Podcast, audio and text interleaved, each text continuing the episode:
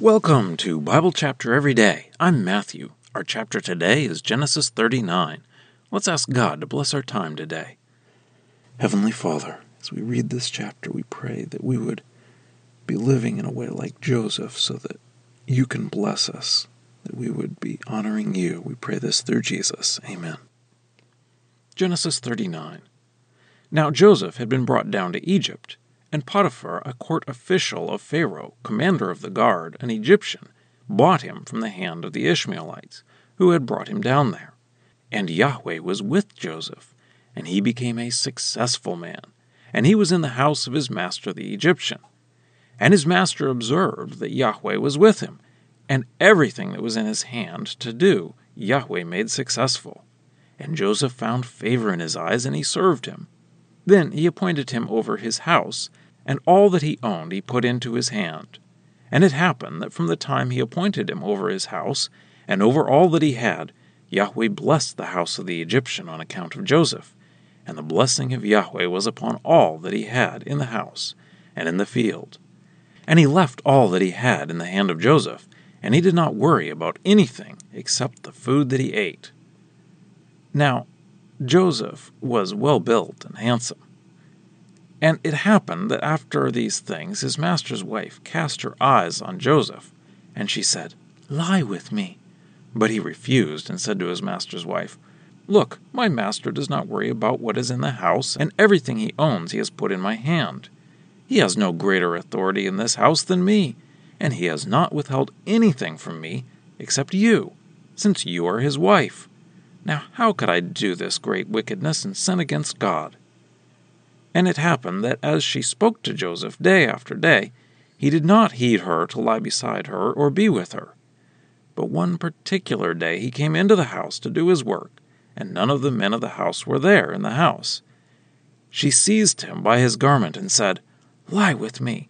And he left his garment in her hand and fled, and he went outside.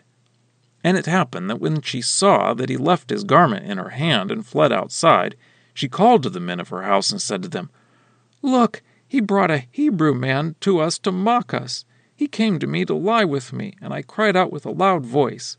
And when he heard me, that I raised my voice and called out, he left his garment beside me and fled, and he went outside. Then she put his garment beside her until his master came to his house. Then she spoke to him according to these words, saying, The Hebrew slave that you brought to us came to me to make fun of me, and it happened that as I raised my voice and called out, he left his garment beside me and fled outside. And when his master heard the words of his wife that she spoke to him, This is what your servant did to me, he became very angry.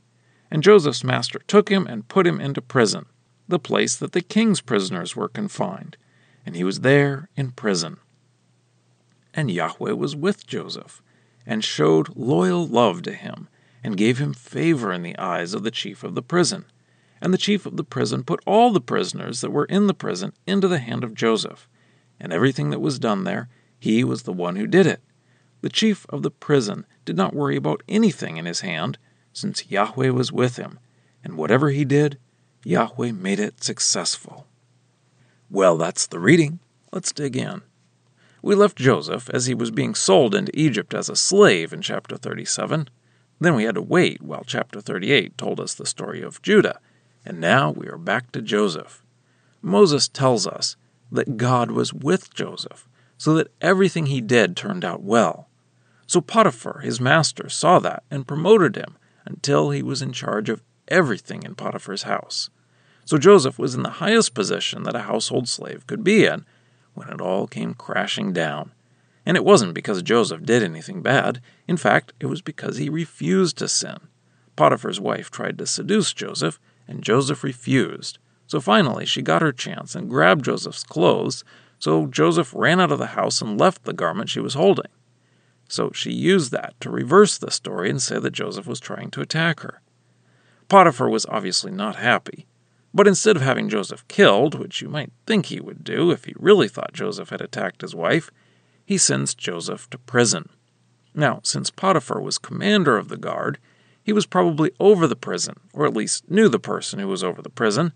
This was the prison where the king's prisoners were confined. So Joseph isn't exactly one of the regular prisoners. In fact, he's acting more as a slave of the chief of the prison. So Joseph had work to do. He didn't get to leave the prison. So Joseph did his work well, and God blessed Joseph, so very soon he was in charge of everything in the prison. And now for a deeper dive. Joseph is a great example. Nothing he does here is wrong. In fact, possibly the reason for Genesis 38 being in between the story of Joseph is to give us a contrast. Instead of being angry that he is a slave, he just does his best, and God blesses that.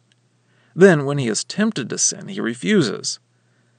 But listen to how Joseph refuses. Verse 9 He has no greater authority in this house than me, and he has not withheld anything from me except you, since you are his wife. Now, how could I do this great wickedness and sin against God? We would think he would say, How could I sin against Potiphar? But instead, he calls it a sin against God. Joseph understood that every sin was a sin against God. And secondly, it is also a sin against other people. And the fact that it is a sin against God is what should keep us from doing it. Joseph suffers in the short term for doing what is right. If we have a short term view, then sin will look like the best option. But Joseph trusted God even when it went worse for him. So he ended up at the top of the prison. So, where has God put us? Are we acting in a way that God can bless our work? Scripture quotations are from the Lexham English Bible, copyright 2012, Logos Bible Software. Lexham is a registered trademark of Logos Bible Software.